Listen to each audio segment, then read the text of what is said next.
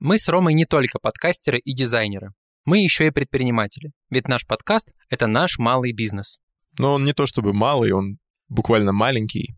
Но не каждый бизнес можно запустить с парой микрофонов и ноутбуком. Зачастую для бизнеса нужно оборудование.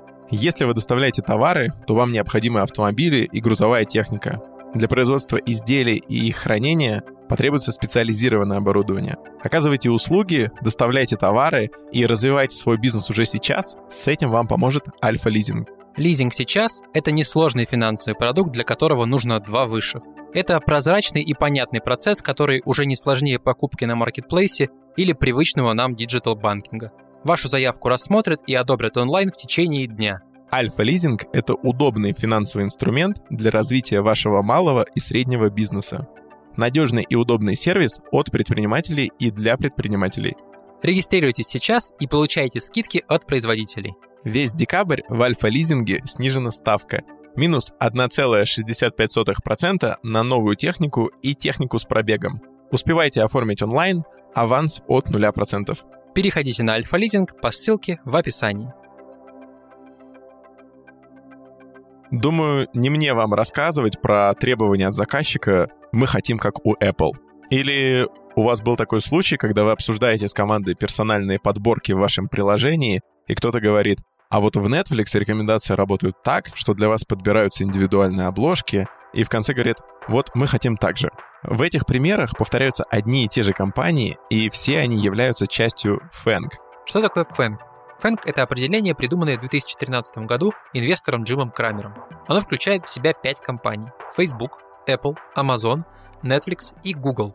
Стоит добавить, что это определение условное, сами эти компании никак не связаны, но у них много общего. Все они ключевые игроки на международном рынке, и многие IT-специалисты ну, просто мечтают попасть в эти компании.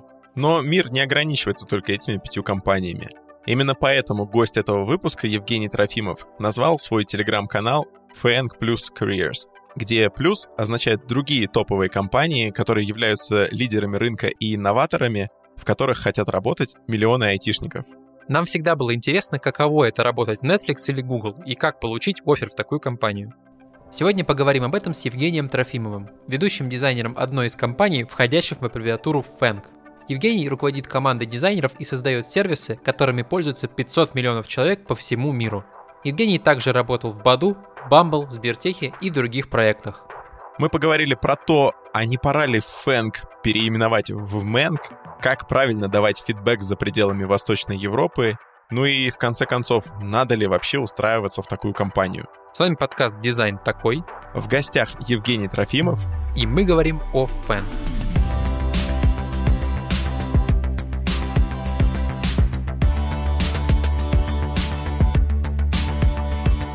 Мы сегодня говорим про фэнк, но на самом же деле, наверное, его пора переименовать в Мэнк. Там же теперь не Facebook, а Мета.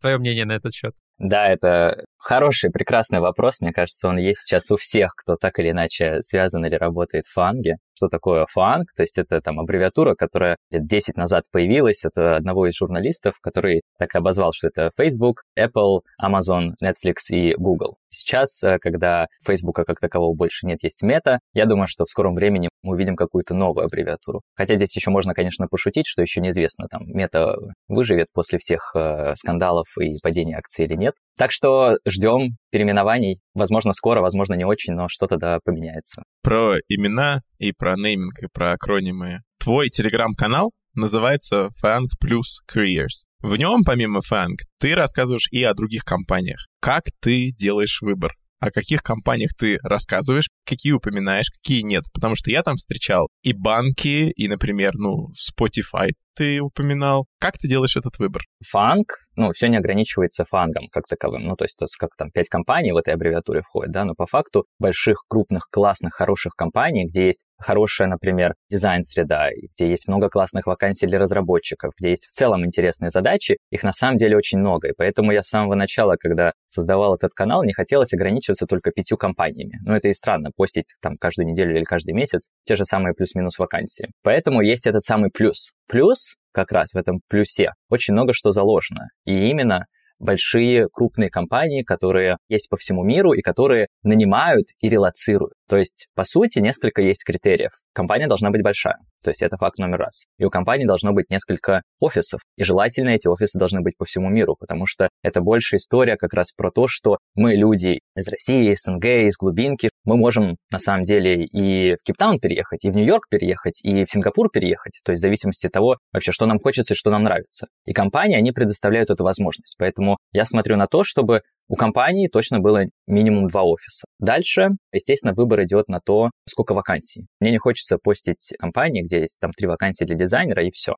Ну, это немножечко не тот уровень, когда мы говорим про фанк, если мы откроем любой из сайтов вот этих крупных техов, ну, там 800 открытых позиций, 900 открытых позиций. И вот это интересно, с этим уже интереснее работать, потому что кандидат, по сути, может сам перейти на сайт и посмотреть, что, а, оказывается, там еще и такие-такие вакансии есть, ой, а вот это вообще вакансия для меня, она мне супер подходит, она мне мачится идеально. И в этом, по сути, и цель. Точно смотрю на то, чтобы было много вакансий. И, естественно, я не ограничиваюсь там только дизайнерами, потому что дизайнеры все классные, но давайте еще будем думать и о разработчиках, и о продуктах, и аналитиках, и так далее, и так далее. Ну да, наши команды уже гораздо больше, чем дизайнеры. И учитывая то, сколько мы времени сейчас работаем вместе с продукт менеджером вместе с разработчиками, вместе с QA, мы сейчас общаемся с ними гораздо больше. И интегрированы в процессы друг друга гораздо сильнее. Сто процентов. Особенно, когда мы говорим про большие компании. Там 99%, что не получится работать в какой-то соло, где вот ты сидишь один заперся, неважно, ты дизайнер или разработчик при тусклом свете, и вот сидишь и что-то делаешь. Точно ты будешь коллаборировать, так или иначе взаимодействовать с другими людьми. Поэтому коллаборация — это вообще один из самых важных пунктов при найме. Мы сегодня, конечно же, будем говорить про компании Funk Plus, потому что говорить про вот пять компаний не совсем, мне кажется, правильно. Не все туда хотят. Но вот у меня был вопрос по поводу именно вот этих пяти компаний Funk. Как ты думаешь, честно ли их э, под одну гребенку такую подгонять и говорить, что это вот эти пять компаний, это какая-то вот золотая середина или они все похожи? И вот как ты считаешь, они реально все к чем-то похожи? Что у них общего? Чем они отличаются друг от друга? Я вижу, как и раньше развивалось, и как сейчас развивается рынок, как много становится крупных компаний. Ты упомянул Spotify, например. Есть тот же самый вот Bloomberg, я недавно опубликовал. Полно классных, больших компаний, которые ничуть не хуже вот этого золотого стандарта FAANG а. Естественно, мне, например, как соискателю условно, мне не хочется ограничиваться только пятью компаниями. Хочется смотреть вообще в другие места, смотреть вообще, что еще есть. Действительно, мы можем посмотреть в fashion, мы можем посмотреть в финтех, мы можем посмотреть вообще там в эдтех, там тоже есть свои классные большие гиганты, крутые ребята, крутые компании, которые драйвят индустрию вперед.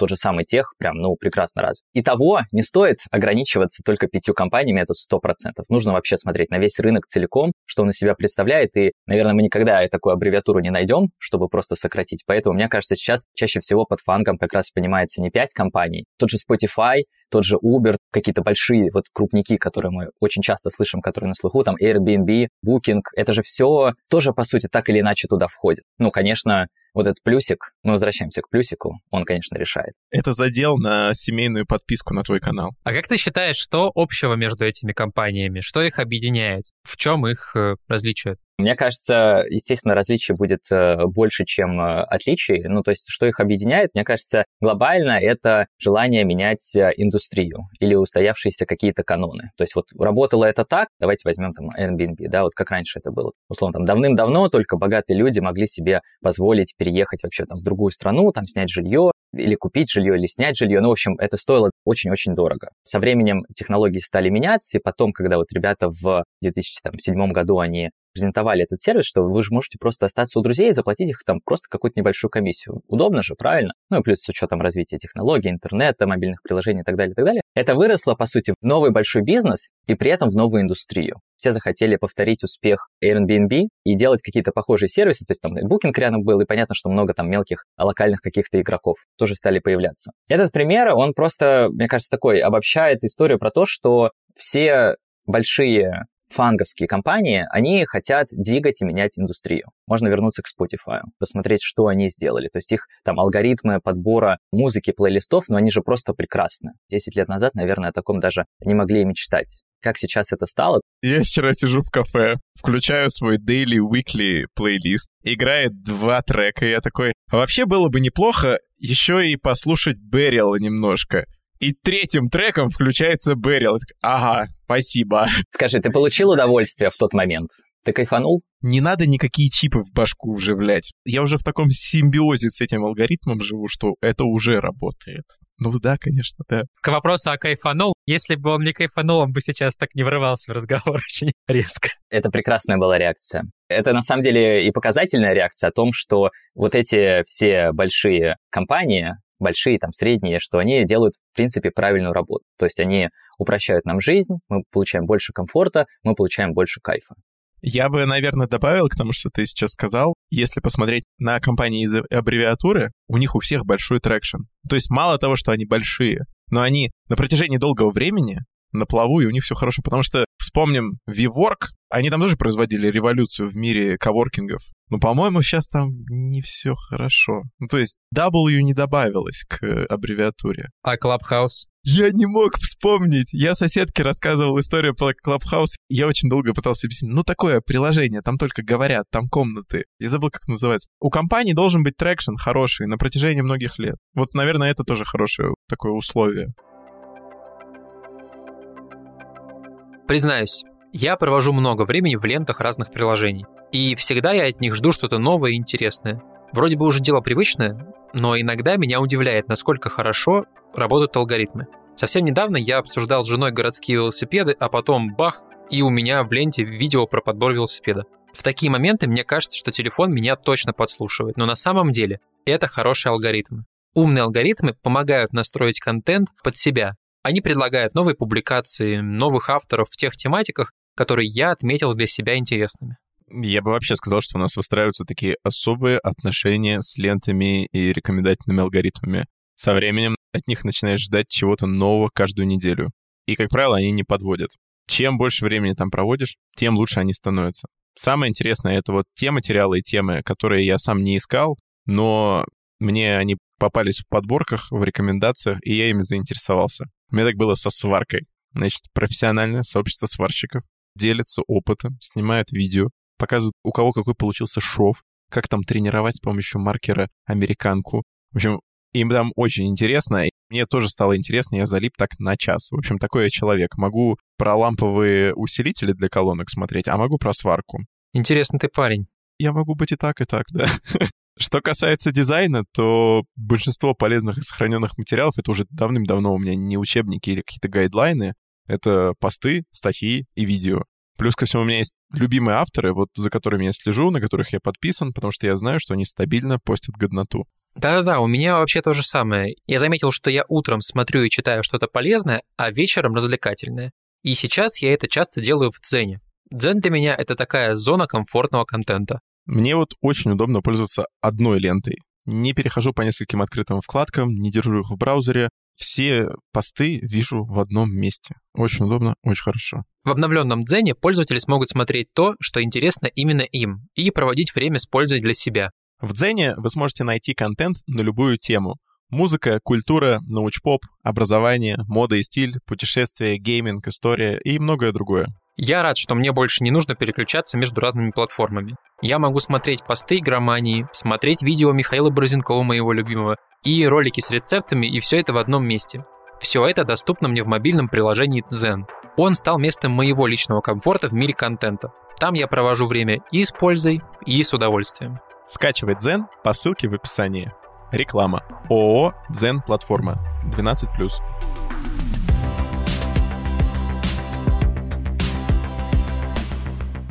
Евгений, что ты считаешь плюсами работы Фэнк, а что минусами? Плюсы и минусы работы в фанке. Ну, давайте начнем тогда с плюсов. Первый плюс, который я точно выделяю для себя, фанк тебе дает возможность поработать с реально крутыми специалистами, потому что ты фанк просто так не зайдешь. Ну, то есть там ни по знакомству, ни за деньги, никак. То есть туда действительно принимают только специалистов. Ну, то есть ты не можешь туда прийти, когда у тебя там, не знаю, два года опыта было там в дизайне, и ты такой, все, сейчас иду фан. Соответственно, топы индустрии, и ты у них учишься. Ты с ними работаешь, ты с ними коллаборируешь, изучаешь что-то новое. На выходе после такого синтеза происходит как раз вот такая магическая смесь, перемикс знаний, который ты впитываешь в себя как губка, и потом ты эти знания в продукте, по сути, выплескиваешь. Дальше это возможность задавать развития индустрии. То есть мы сегодня несколько раз говорили как раз вот про, про индустрию, куда она движется. То есть у фанга есть огромные бюджеты на R&D,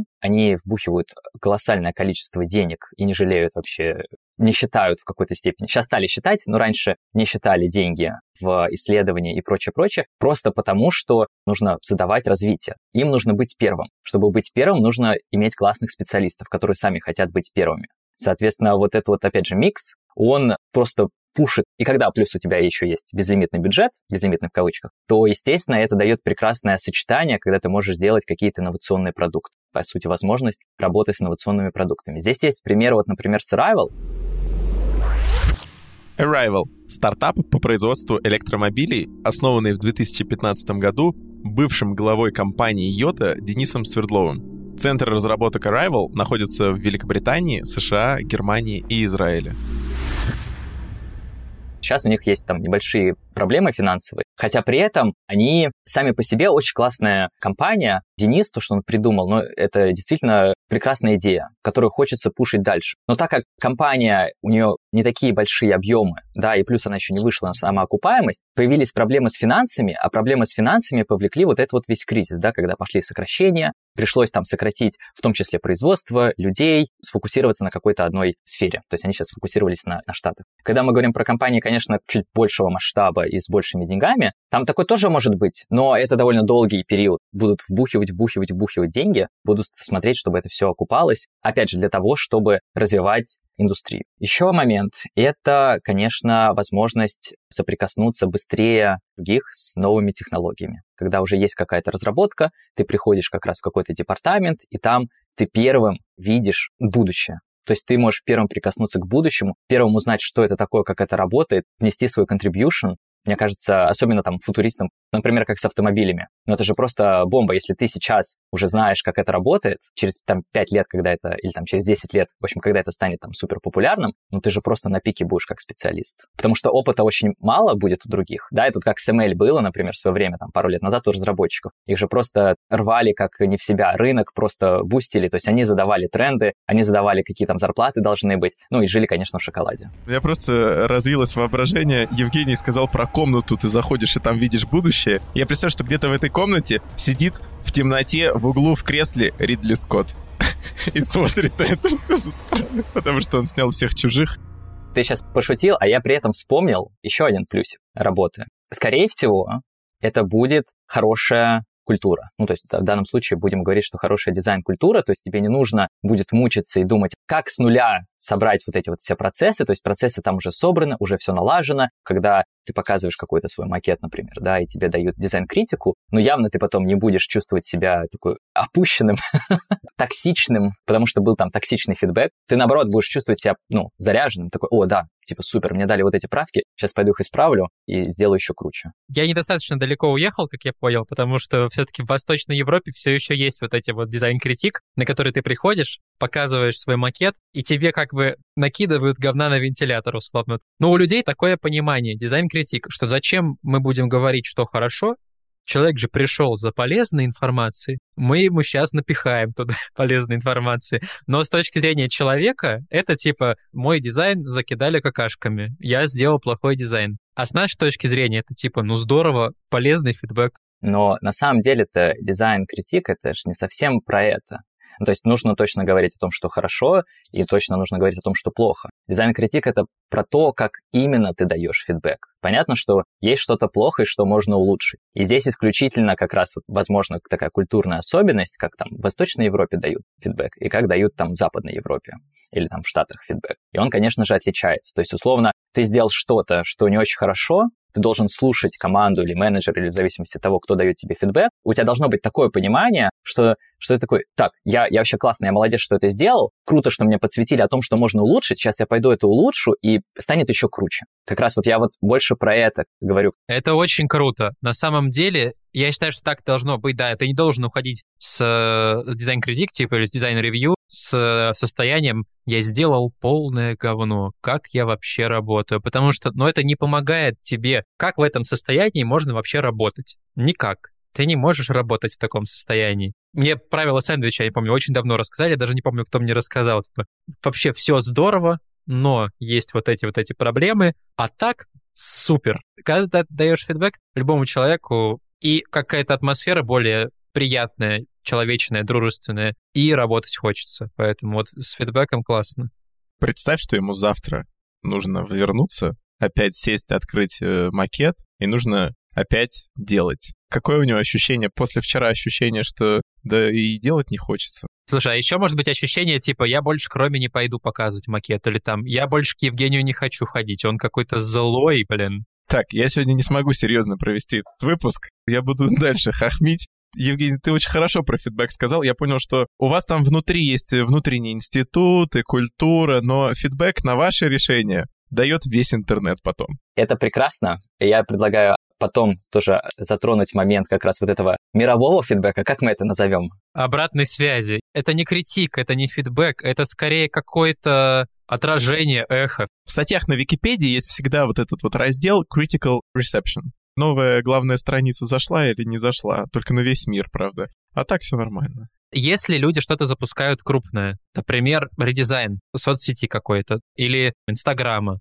и потенциально сейчас на это полетит очень много нехорошего фидбэка в соцсетях. Как-то компании с этим работают внутри. Вот вам деньги на психотерапевта или какие-то лекции. Я бы так делал, потому что это очень тяжело, когда вот твоя работа на десятки миллионов людей, а потом вот в депрессию не впасть от количества вот этого вот потока негатива как-то работают? Ты знаешь такие примеры? Я знаю такие примеры. Получается, буду раскрывать секреты. Первый момент в том, что обычно в крупных компаниях у тебя в любом случае есть э, поддержка от, только не совсем психотерапевта, но у тебя есть там, условно, линия, на которую ты можешь там позвонить, пожаловаться или рассказать, что у тебя есть какие-то проблемы. То есть это не важно, ты запускаешь что-то крупное или что-то маленькое. То есть просто по факту компания заботится о сотрудниках, да, чтобы твое ментальное здоровье, с ним все было хорошо. Сотрудник, который выгорел, он как бы никому не нужен, да, его продуктивность стремится к нулю, его силы настроения тоже стремятся к нулю, и, соответственно, через какое-то время с этим человеком вообще можно будет там попрощаться, потому что человек просто не захочет э, там оставаться в этой компании. Случаев, на самом деле, там миллион таких было, крупные компании это выучили, поэтому всегда есть такая поддержка.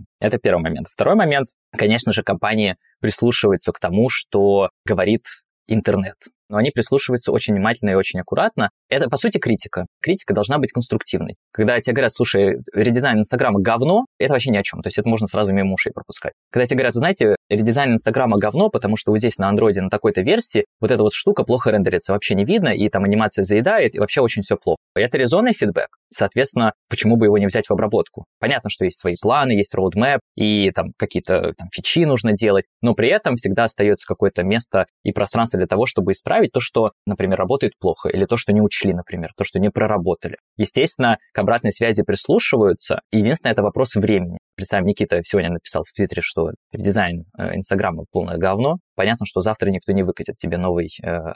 Но при этом твой фидбэк, он где-то там будет лежать, и в какой-то момент придет там продукт или дизайнер, и такие, о, тут Никита вообще классный нам фидбэк оставил, давайте-ка вот это вот сейчас как раз в этом спринте заимплементим. Такие, ну давайте. Про Твиттер. У меня в Твиттере слишком мало подписчиков, я там не имею веса. Хотя если упомянуть Илона Маска, то можно дождаться какого-то ответа. Я думаю, он любит там зарубиться со всеми подряд.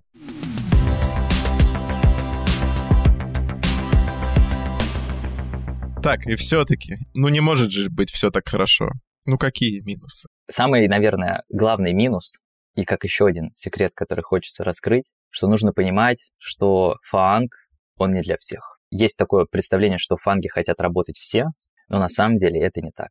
Я знаю много супер классных дизайнеров и разработчиков, которые такие, да нет, зачем мне идти фанк вообще? Я вот хочу пилить свой там стартап или развивать свое направление, и фанк, он только меня будет ограничивать. И действительно, эти люди в чем-то правы, потому что уровень свободы, он получается разный. Когда ты в маленьком стартапе работаешь, и ты и продукт, и аналитик, и бухгалтер, когда ты работаешь в крупной компании когда ты работаешь в фанге, где у тебя, скорее всего, есть там, определенная специализация. Есть, конечно же, тоже исключение и там, и там, потому что ты можешь работать в крупной компании, условно, там, в Гугле, да, но в этом Гугле там может быть какой-то свой внутренний стартап, где полная свобода. Классно, супер. Ну, то есть, возможно, кому-то повезло, и он как раз вот, э, или она работает в таких вот внутренних стартапах или маленьких студиях, маленьких компаниях.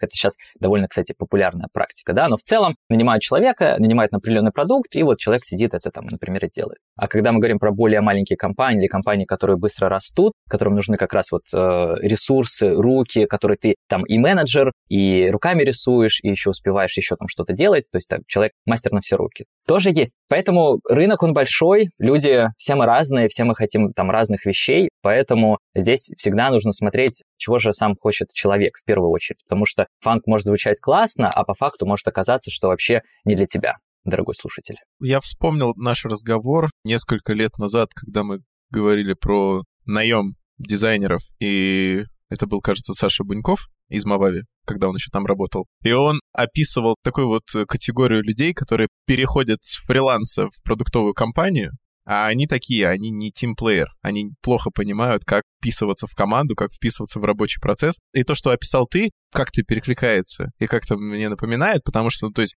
это не для всех. Не все понимают вот этот вот кратный переход и тип работы, и скоп, и задачи, и объем ответственности, и масштаб. Ну, то есть, ну, это не сколько минус, я думал, сейчас из минусов будет, ну, не знаю, наличка не помещается в карманы, окей. Это скорее про то, что ты должен быть, наверное, зрелым и реально понимать и по себе ощущать, это для меня, это не для меня. Я, например, не хочу никогда идти в компанию, в которой 3-4 проекта, вот это вот hopping. Мне очень нравится жить с mindset ом продукта, потому что где-то через полгода у меня вот так вот голова покрывается вот этими связями. Я такой, я понимаю, что за продукт, я понимаю, что за задача, я понимаю, куда мы идем. Очень важно вырабатывать этот mindset и в нем жить. Вот это я про себя знаю. И вот это вот, ой, слушайте, у нас проекты каждый месяц новые. Я такой, господи, это же кошмар. Я не хочу этого. Пожалуйста, избавьте. То есть я знаю, что для меня, что не для меня. И это про то, как ты себя ощущаешь и правильно ли ты себя оцениваешь или неправильно. Сто процентов. Прекрасный пример, потому что это ты, ты такой, тебе нравится вот это. А я тоже знаю людей, которые такие, блин, у меня вот э, новый месяц, а проект не новый. Все еще старый длится, вот два месяца. Над старым проектом работаю. Скукота полнейшая. Хочется чего-то нового. И они хотят, чтобы им там каждый месяц накидывали новый проект, была новая задача, чтобы они полностью как раз меняли mindset, то есть абсолютно по-другому вообще человек настроен. Ну, гражданство российское возьмите. Так будет весело. Изменения каждый месяц, какое-то новое. Просыпаешься утром. Опять изменения. Адаптироваться приходится каждый раз. Человек, у которого каждый месяц новые проекты, мы его все знаем, его зовут Канье Уэст.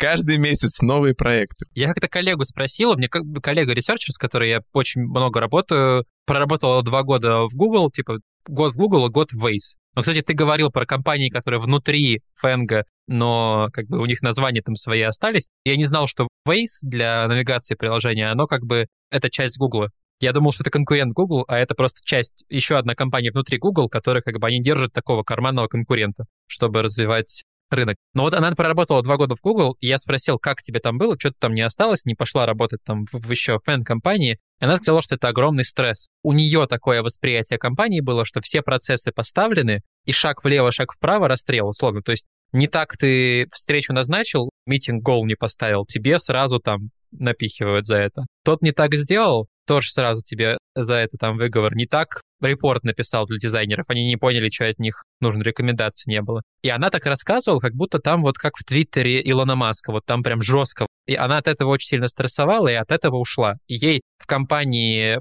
поменьше, попроще, в которой чуть больше хаоса, ей легче от того, что вот есть такое, больше дышится свободнее. Есть такое в э, фанк в компаниях, что там уровень стресса высокий? Или это вот у одного человека так совпало просто? Никит, мне кажется, это была прекрасная реклама Гугла. На самом деле, что нужно понимать, когда мы говорим вообще в целом про фанку, даже если мы возьмем тот же самый Google, это государство, по сути. Просто огромнейшая корпорация. Надо посмотреть, сколько у них там человек работает, 100 тысяч, я не знаю, может быть больше. И нужно понимать, что здесь, конечно, будет очень сильно зависеть от того, куда, в какой департамент, в какое направление, в какую команду ты попадешь, кто твой будет менеджер. То есть, условно, из того, что я слышу, ну, для меня кажется, вау, ничего себе, вот не повезло ей прям жестко, вот с такими ограничениями, которые она сталкивается, что там репорт не так заполнил и а-та-та сделали, прям, конечно, будет у тебя уровень стресса зашкаливать просто. Вот. Но я понимаю, что команда от команды может очень сильно отличаться внутри вот таких больших корпораций. Я вспомнил, что на русском рынке есть Яндекс Маркет, который настолько особняком, настолько сам по себе, что он только номинально носит название Яндекс Маркет, но у них настолько свои процессы, своя команда, свое все, что ну, работать в Яндексе, работать в Яндекс Маркете — это разные вещи. Абсолютно. Другой пример, там, возьмем, давай Яндекс Драйв. Ну, то есть то, что они вообще там делают и какой креатив они вытворяют в хорошем смысле, говорит о том, что какие у них там другие процессы, какие там другие люди сидят, какой там mindset находится. И поэтому, да, даже тот же самый Яндекс. Продуктов очень много, команд еще больше, и тоже будет все зависеть от того, в какую команду вы именно попадете. Тут, к сожалению, не предугадать никак. Кстати, я вспомнил пример Gmail, который сделал редизайн, и там 10 оттенков синего, и видно, что никого там не муштровали, не было там какой-то жесткости, диктатуры. Нормально. Креатив можно проявить, да, свободу, цветов погенерить. Сына, а ты попробуй без дизайн-системы. А где дизайн-система? А ты без дизайн-системы. Токены — это такой 2017 Евгений, мы вплотную уже подошли прям вот к работе. Какие задачи у дизайнеров фанк? Есть ощущение, что меня отправят делать 35-й экран в 25-м продукте. Но меня вряд ли наймут на редизайн главной страницы Гугла. В какие проекты привлекают новых дизайнеров? А вот э, вопрос. Почему ты думаешь, что тебя не наймут на редизайн главной страницы Гугла? Или почему ты думаешь, что тебя не наймут на какой-то секретный проект, который делается внутри Гугла? Ну, потому что я трезво себя оцениваю. Что значит трезво себя оценивать? То есть я хочу понять, буду твоим коучем.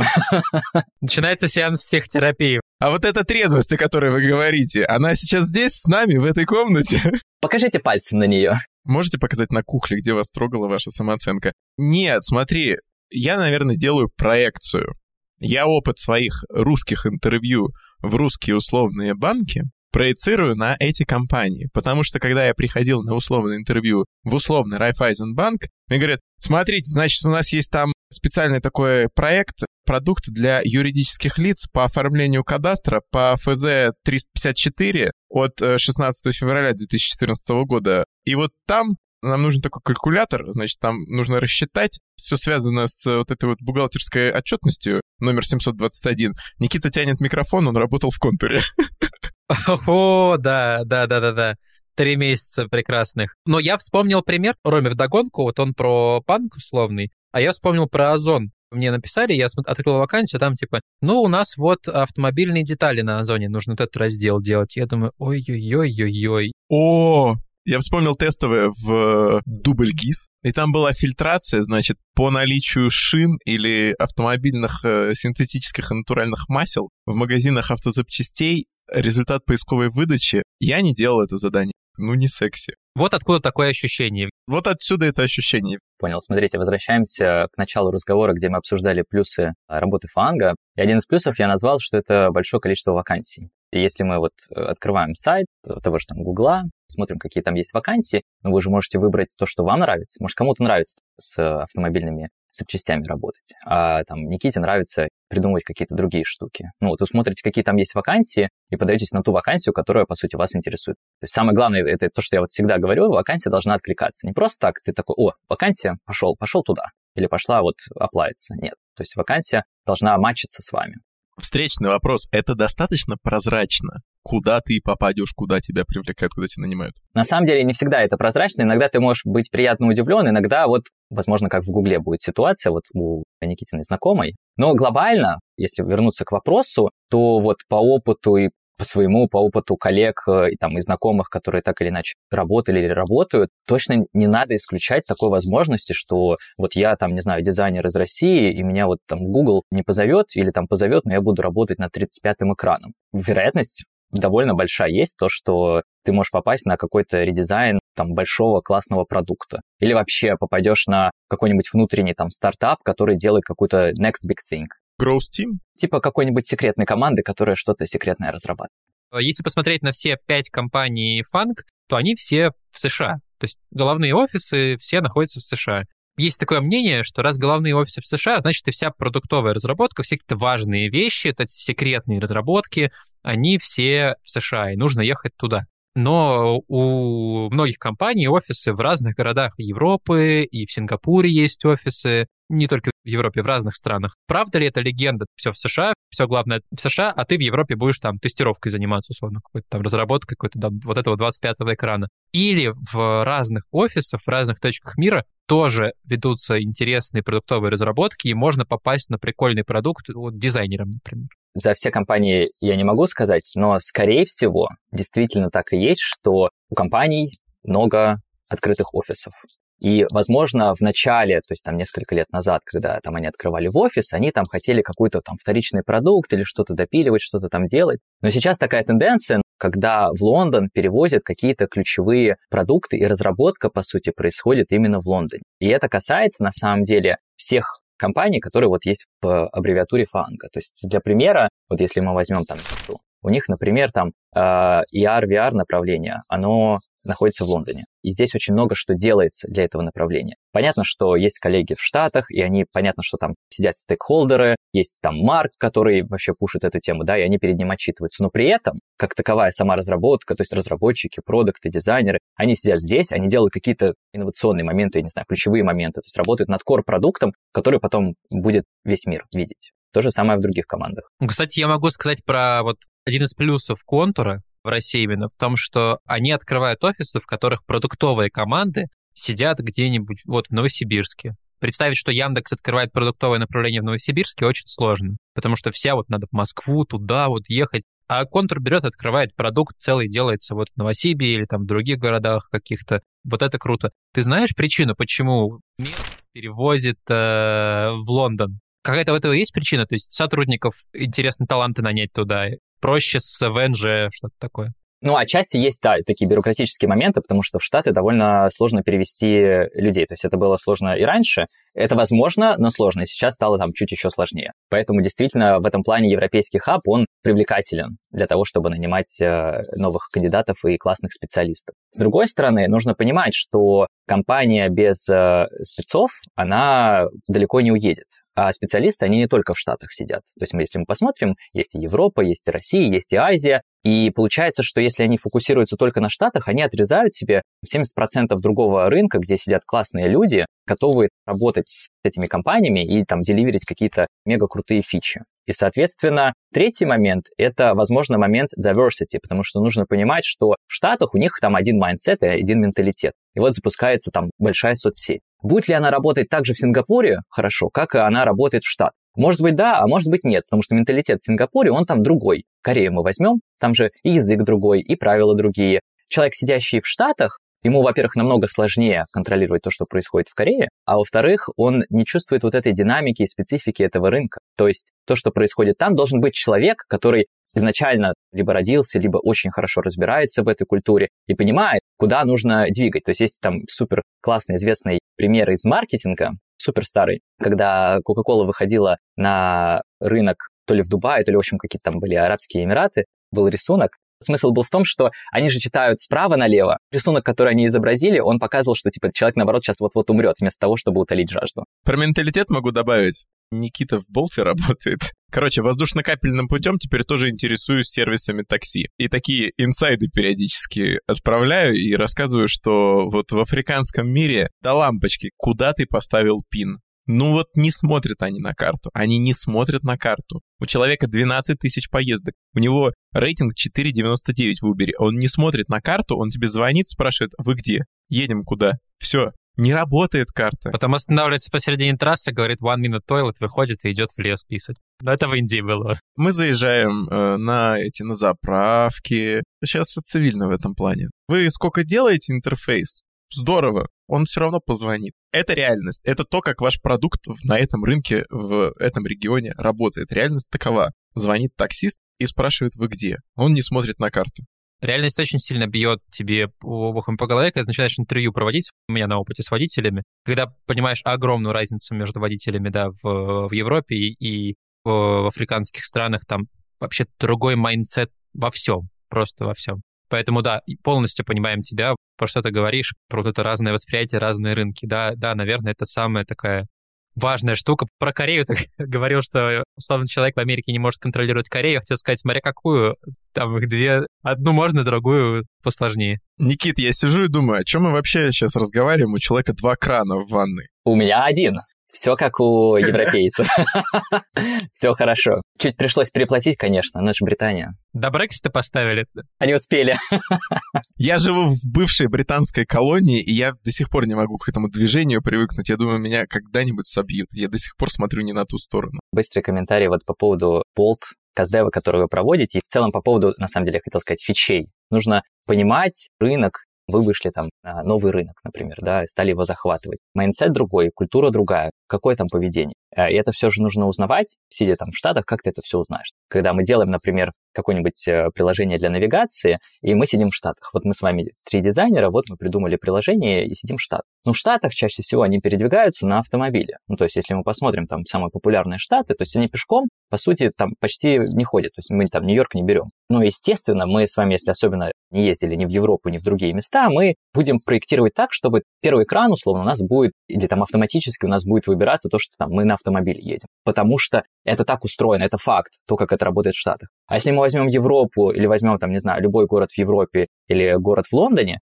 но здесь паблик транспорт супер хорошо развит в Лондоне. Взять велосипед в аренду супер легко, супер просто, иногда быстрее, чем на машине раза в два, в три доехать. Машина здесь в целом это дорогое удовольствие, и это тоже контекст, который нужно понимать. Ну, не факт, что ты быстро доедешь. Да, и не факт, что это даже будет комфортно. Как мы, сидя в Штатах, сможем с вами это узнать. Приехать сюда на неделю сделать каздев, ну, один вариант.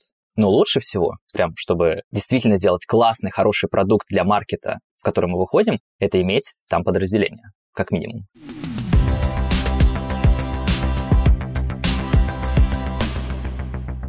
Давай представим ситуацию. Меня или Рому взяли фанк в одной из компаний. Нас всех взяли фанк. Давай хорошую ситуацию представим. Почему кого-то одного? Нас всех взяли фанк. Мы все фанк оба. Что ожидать от первых месяцев работы? И как нам пройти испытательный срок? Попробую, на самом деле, еще обобщить опыт. У меня есть много знакомых, друзей, коллег, которые тоже через это все проходили, и не только дизайнерский опыт, поэтому я попробую это все обобщить. Про себя только скажу, я помню, что я в первую же неделю заделиверил маленькую фичу маленькую штуку, я вот сразу ее сделал, потом она в продакшн, конечно, пошла только через полгода или даже больше, потому что это фан. Но при этом, это вот, кстати, можно тоже в минус отнести, что... Время там течет по-другому.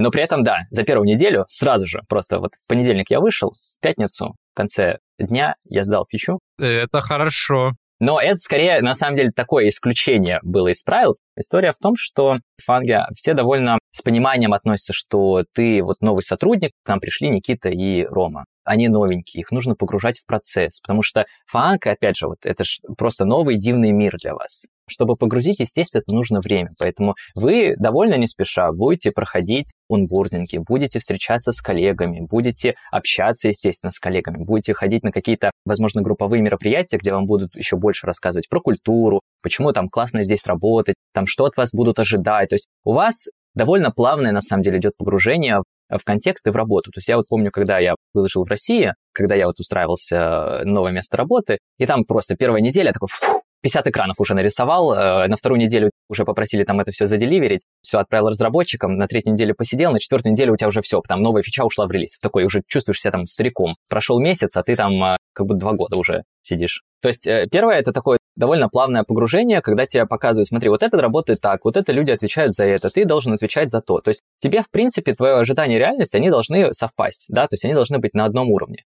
И тебе прекрасно дает понять, что никто не ожидает, что ты там за первые два месяца реально будешь что-то деливерить и будешь работать на 100% своей capacity. Ну, это факты. То есть это вообще доказано, и все это понимают, и поэтому ты вот потихонечку начинаешь узнавать, потихонечку погружаешься, начинаешь работать. И я, на самом деле, даже иногда слышал такой фидбэк, что человек, понятно, там с СНГшным менталитетом такой, да я уже хочу работать, сколько уже можно там этих онбордингов мне проводить, сколько этих мероприятий можно. Тоже мы по-разному к этому можем относиться, но глобально это вот такой очень smooth а, вот если одним словом это назвать, smooth проход. И потом, соответственно, когда у тебя проходит там второй месяц, то есть ты уже там познакомился с командой, ты познакомился с процессами, ты уже смотришь там, где что лежит, какие материалы нужно почитать, ты уже знаешь, где их почитать, да, если у тебя есть какие-то вопросы. Начинаешь там открывать там Sketch, Figma, начинает что-то потихонечку deliver ить, спрашивать вопросы. Все супер friendly всегда стараются тебе помочь, просто окутывают тебя такой заботой. Это конкретно уже мой сейчас я, конечно, пример рассказываю. То есть я надеюсь, что у других, э, кто работает в FAANG е также. В общем, все тебя окутывают заботой, все стараются тебе помогать, отвечать на вопросы. Ты там к третьему месяцу, в зависимости там, от должности, да, либо три месяца, либо шесть месяцев, ты проходишь испытательный срок, и после этого момента ты уже, во-первых, а, ты себя комфортно чувствуешь, ты чувствуешь себя в своей тарелке, и ты, естественно, можешь э, уже деливерить там чуть ли не на 100% своей capacity после вот такого вот очень плавного захода в компанию. Евгений, каких дизайнеров ищут компании с фэнклуб? То есть что их привлекает? Это hard skill, это личные проекты, это кейсы. Что цепляет, что выделяет?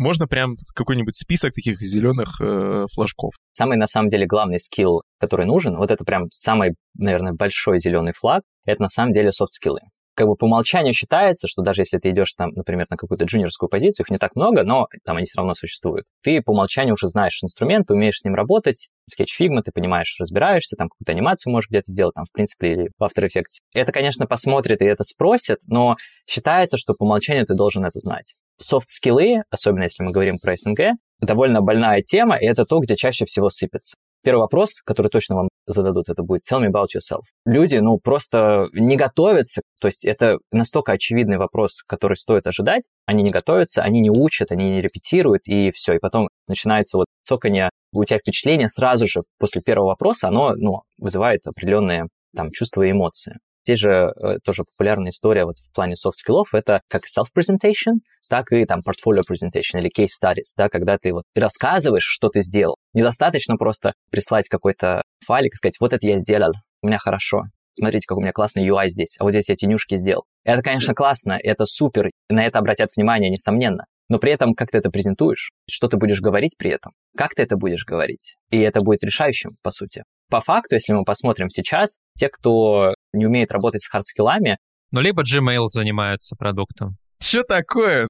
Ну, извините, но настроение такое сегодня. Вот Gmail. Но я не могу вспомнить другой пример. Чё напал? И клюет, и клюет. Ром, я сейчас попробую защитить э, дизайнеров из Gmail. Даже несмотря на то, какой у них был UI, они ведь как-то протащили эту идею. То есть явно, что они там показывали это и стейкхолдерам, и, скорее всего, бигбоссам, менеджеру-менеджеру. То есть как они презентовали. Получается, они хорошо это презентовали. Они правильно это подвели, там рассказали почему, как и что, ответили на вопросы. Это очень важные скиллы. То есть мы как бы и дизайнеры, с одной стороны, а с другой стороны, мы же когда что-то делаем, у нас вот есть идеи, которые мы должны защищать. Ну, опять же, про зеленый флаг. Мы должны уметь защищать эти идеи, а не просто сказать, типа, вот вам макет, и берите меня на работу. Ты докажи, что ты классный. Расскажи о себе правильно. Кстати, часто приходится бороться с э, вот этим восточноевропейским или даже каким-то СНГшным мнением, типа, что ты выпендриваешься? Надо поскромнее быть. Но на самом деле в американских, особенно в американских компаниях, вообще не надо быть поскромнее. Внутри компании нужно меру как бы знать. Когда ты на интервью рассказываешь о себе, надо прям нормально якать. Потому что я помню, когда я готовил текст о себе для интервью с преподавателем, с американским, она говорила больше я, больше рассказывай. Я вот это сделал, я вот это сделал. И мне так было тяжело эти шестеренки повернуть, начать вот так о себе говорить. Обычно, ну вот мы с командой, а ты что там в этой команде? Это приходится в себе поворачивать, но это, да, важная штука. Откликается на 100%. Я вот тоже, когда весь этот процесс начинал, у меня было то же самое, абсолютно то же самое. То есть я всегда вот мы с командой сделали то, мы с командой то, и вот я когда вот тоже работал над этой темой, то есть тоже нанимал, был у меня очень классный копирайтер, который мне еще тогда помогал с английским, потому что английский был не на самом лучшем уровне. Она была из Штатов, и она говорит, а вот здесь вот ты говоришь мы, вы реально с командой делали? Я говорю, здесь на самом деле один делал, ну просто как-то неприлично говорить, что это я делал, поэтому вот мы. Чего? Ты, то есть вообще даже команда никак не была подключена, и ты все это сам сделал, и говоришь, что это мы, ну, типа, ты там, условно, в своем уме. Это не то, что там ты щелкнул такой, о, точно, сейчас я буду я говорить. Не, это нужно время, но потом, да. То есть, смотрите, здесь какой момент нужно понимать, что когда вот мы говорим про европейские рынки, британский рынок, и даже если мы говорим про Штаты, во-первых, огромная конкуренция, нужно понимать. И также нужно понимать, что люди, которые уже есть на этих рынках, присутствуют, особенно американцы, ну, у британцев и европейцев тоже с этим хорошо, но особенно действительно американцы, у них self-presentation на таком уровне, потому что это все с детства идет наш компит, по сути, идет наше соревнование, именно на таком уровне должно быть. И когда мы начинаем мямлить, говорить «мы» вместо «я», ну, естественно, мы будем проигрывать таким ребятам. Они могут сделать кнопку, а вы сделали целую дизайн-систему. И вот они с этой кнопкой, они так ее распишут классно, как они сделали, какие они молодцы, что там было придумано. А мы с дизайн-системой, огромнейшая работа была проделана, мы такие, ну вот мы дизайн-систему сделали, вот у нас вот так все хорошо работает. И все, и точка. Короче, вот ссылка, там зайдите, посмотрите. Я вспомнил например, как Дороничев рассказывал, что у него дочка, и ну что-то 7 плюс-минус лет, и она пришла и сделала презентацию кошки. Она запитчила кошку. Типа, вот будет кошка, какие плюсы, почему она хочет кошку. Это супер вообще. Я эту историю услышал и подумал, вот это классно, когда ты с детства учишься вот Не просто сказать «я хочу вот это», а вот аргументированно это сказать и защитить свое решение. Я вспомнил, что я видосик на Loom, вот на Async Review, я записываю раза 3-4, спокойно отношусь к тому, что первые 3-4 я просто укладываю в башке своей, что я говорю в эти две минуты. На четвертый-пятый раз у меня складный рассказ по экранам. А, ну я еще сяду, значит, у окна, чтобы у меня красиво было освещено лицо. Если это большая, здоровая какая-то сложная штука, я еще и микрофон притащу, чтобы у меня был хороший звук, чтобы я звучал поубедительнее. Ну, то есть это не в рамках интервью, это в рамках общения с командой, в рамках того, как ты презентуешь. На таких презентациях нужно себя чувствовать уверенно и нужно не чистить. Если видно, что ты сам мнешься и сам в своем решении не уверен, как же ты его протащишь-то? У тебя там впереди еще 5-6 ступеней принятия решений. Надо крепко стоять. Пожалуйста, практикуйтесь. Не относитесь халатно к этому. Одна из самых популярных историй, когда вот ты просишь рассказать человека о себе, человек не может рассказать о себе. Казалось бы, это самое персональное, что может быть. Это если я как вот нанимающий менеджер, естественно, я всегда спрошу такой вопрос. И когда человек там просто начинает э, такой м-м, там задумываться или еще что-то, ну это странно, как минимум, да, почему ты не можешь там рассказать о себе. Это тоже нужно понимать, вот сейчас раскрываю рекрутерские хитрости. Это тот момент, если мы переформулируем этот вопрос, рекрутер спрашивает вас, почему вы классные или почему вы достойны работать в нашей компании. Это самый прямой вопрос, на который нужно дать самый прямой ответ. Реально, а почему же вы классные? Что же вы такого сделали? Это тот самый момент, чтобы максимально хвалить себя. Понятно, что вы еще и дальше будете хвалить себя. То есть там будут еще другие вопросы, где вы сможете показать свои и хард-скиллы, и софт-скиллы, и collaboration, и там проекты, которые вы делали, и так далее, и так далее. Но при этом это такая возможность, которую прям нужно использовать, и очень многие, к сожалению, ребята и девчата из, из СНГ понимают это не сразу. Очень похоже на синопсис фильма или сериала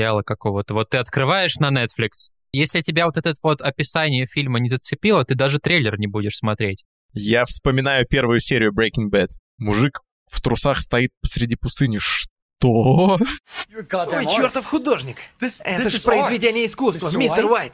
Ну, вообще-то это базовая химия. Но спасибо, Джесси. Я рад, что вышло приемлемо. Приемлемо? Да вы шеф-повар! В какой-то книге про сторителлинг я читал, кошка легла на диван — это не история. Кошка легла на любимый диван собаки — вот это история. Когда ты рассказываешь про себя, там должно быть что-то такое, что-то такое цепляющее. Короче, сторителлинг — супер важная штука. Вот в прошлом выпуске как раз мы говорили с Васей Смановым про сторителлинг, а тут можно что-то про это подчерпнуть.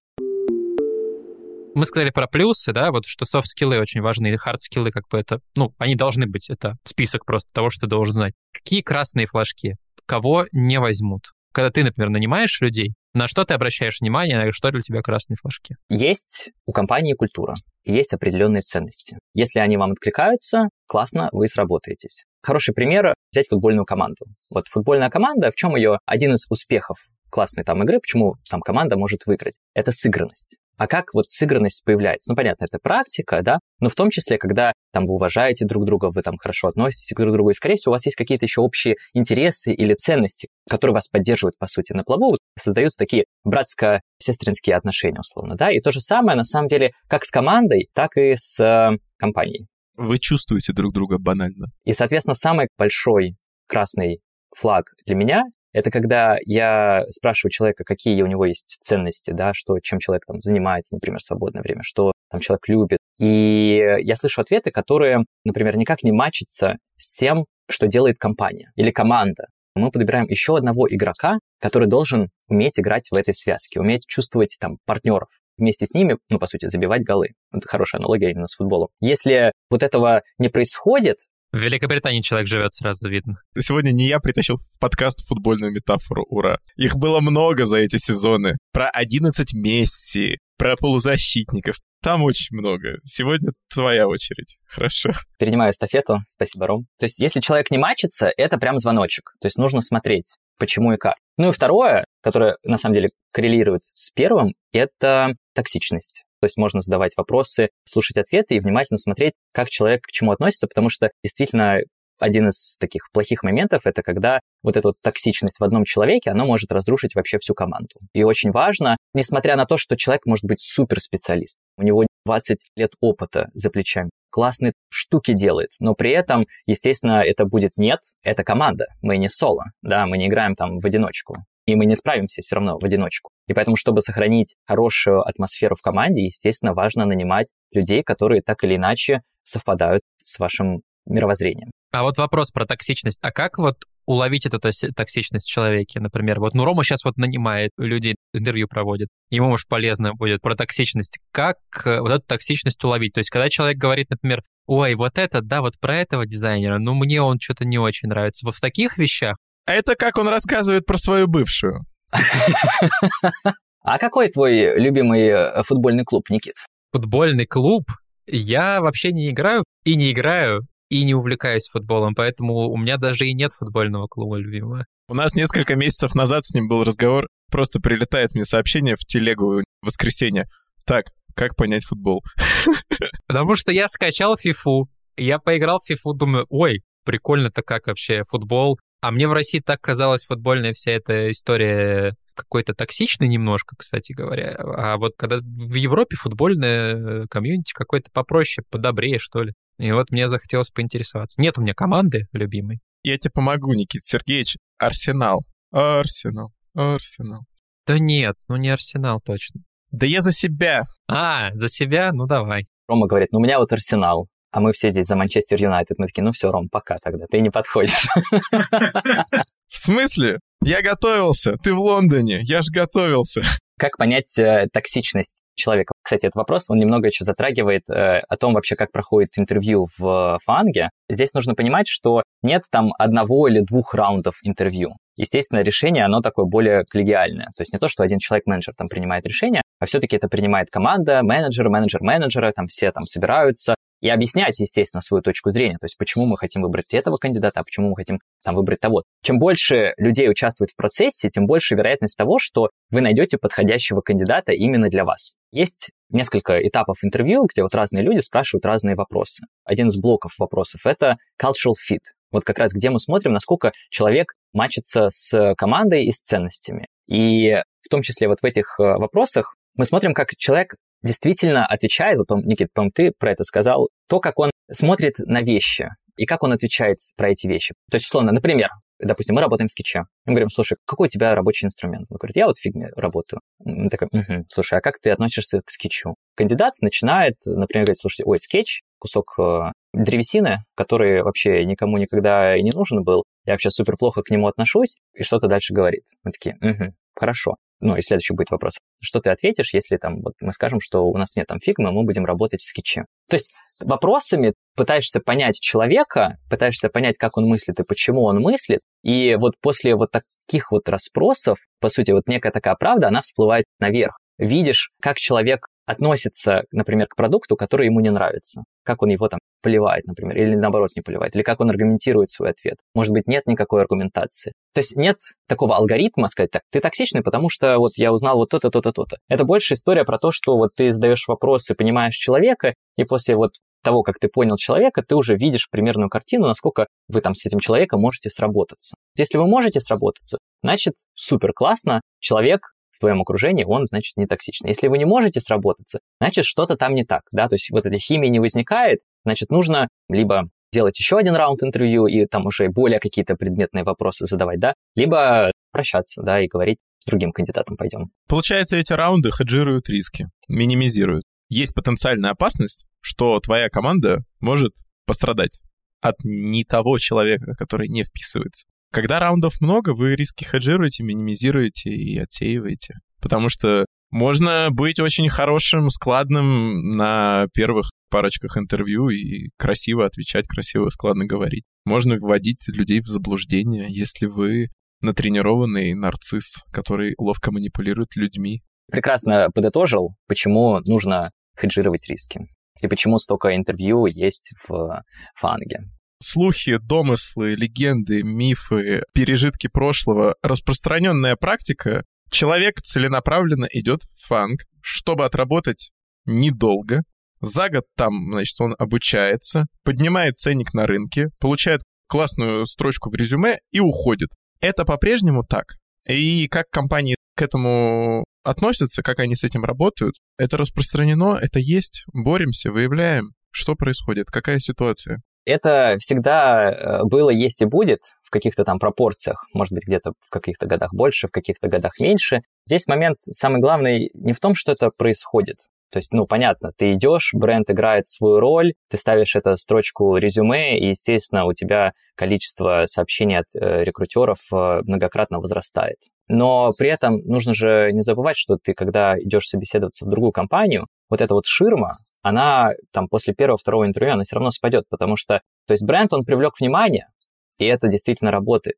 Но потом на интервью тебя точно так же будут спрашивать и будут э, тебя принимать в компанию, скорее всего, не потому, что ты где-то там работал, а за твои знания, за твой опыт, за то, что ты сделал, за то, какие проекты ты заделиверил. Э, с этой ширмой особо далеко не уедешь, как мне кажется, и все равно будет решать э, твой опыт. Опыт кандидата, опыт человека, который вот поработал в фанге. Я сейчас пришел к мысли, что если хочешь что-то большое построить и влиятельное, что-то поменять, извини, нужно больше года. Просто вот факт. Особенно фанги.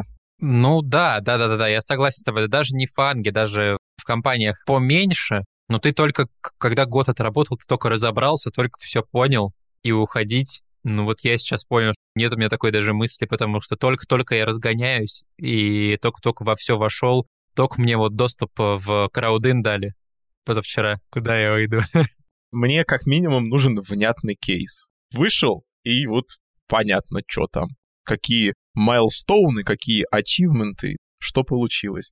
А на середине что-то это вот такое вот, ну, еще одно принятие, понимание, сознание, реальная оценка себя и своих возможностей. Но здесь может быть э, другая история, что человек пришел в фанк, работает там, понимаешь, что это не его, не нравится, не сходятся интересы, хочется вообще делать что-то другое. И поэтому в этом случае это нормальная история сказать «все, пока», пойти там собеседоваться стартапы или в студии, в общем, то, куда хочется и куда нравится. И момент в том, что на самом деле здесь к этому нормально относятся, что человек проработал, например, там меньше года, то есть вопросы-то зададут, естественно, там, почему так. Но при этом, если есть внятный ответ, ну хорошо. То есть тут нет такой прям, знаешь, необходимости сидеть и выжидать, три года сидеть, не знаю, пять лет работать, когда тебе все не нравится, все не подходит. Ну, не нравится, пошел дальше.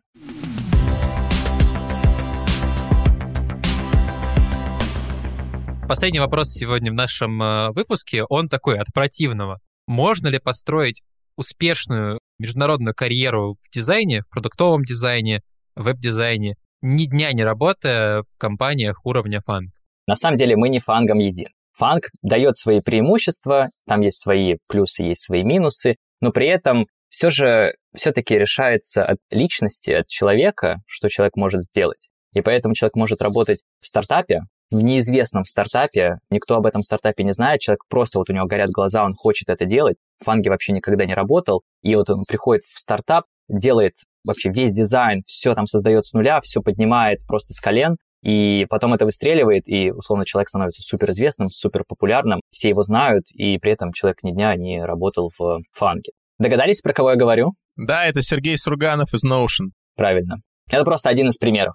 Я вот подумал еще про то, что в конце концов это просто работа. Но что бы мы тут ни говорили, это просто работа, которую нам просто нравится делать.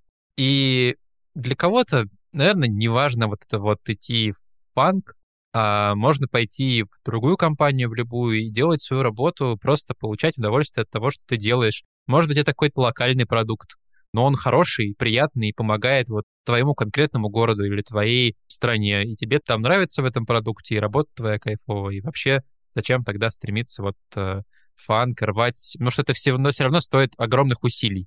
Мне просто твоя мысль про вот это про удовлетворение и про счастье, она понравилась, потому что она же, блин, относительная. Ну вот как ты себя удовлетворяешь и как ты счастье находишь. Ну вот вас два человека, там, башковитый дизайнер и ненасытный разработчик, и вы сделали приложение там для менеджмента беспроводных наушников, вот там AirBuddy какой-нибудь. И вот оно классное, оно там, не знаю, стоит 2-4 доллара. Но люди, которые скачали это приложение, такие, блин, какая классная приложуха, спасибо. Я теперь всеми своими наушниками классно управляю. Она маленькая, она вот там вот у тебя в навбаре висит. Ты сделал счастливыми там тысячу, полторы, две, десять тысяч человек, они тебе благодарны, они тебе приносят деньги, а ты реализовался. И здорово, и круто, и хорошо. Сто процентов. Как всегда, вот то, что я, мне кажется, всем говорю, пишу, это нужно на самом деле отталкиваться не сколько от компании, а сколько от себя. И смотреть, что вам самим нравится, чем вы хотите заниматься. И вот глобально, если мы смотрим момент интервью, здесь тоже нужно понимать, что компания смотрит, насколько вы подойдете ей, а вы смотрите, насколько компания подходит вам. Должен быть равноценный обмен на самом деле. Вот вы собеседуетесь в Google. Рекрутеры Google, они смотрят там, какие вы классные, что вы делали, насколько вы смачитесь там с культурой. А вы смотрите, какой Google для вас. Подходит он, не подходит, что вам нравится, что вам не нравится. Ну и, естественно, если вам не нравится, нет ничего плохого сказать, слушайте, ребята, вы, конечно, молодцы, но я понимаю, что там мне с вами не по пути, я вот лучше пойду и там, в Notion устроюсь. И вы будете счастливее.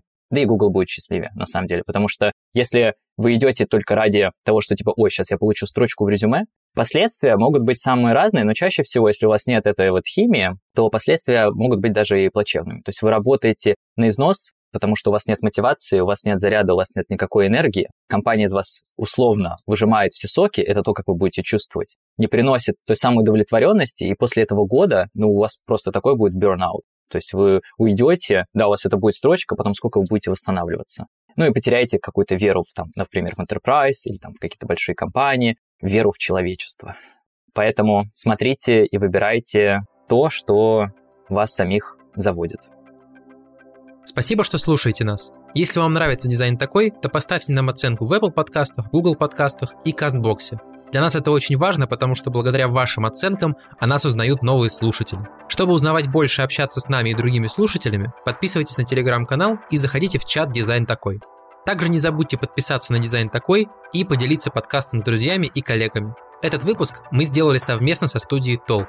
Над подкастом работали авторы Никита Лакеев и Роман Нургалиев, звукорежиссер Ирина Федичкина, саунд-дизайнер Вениамин Жилин.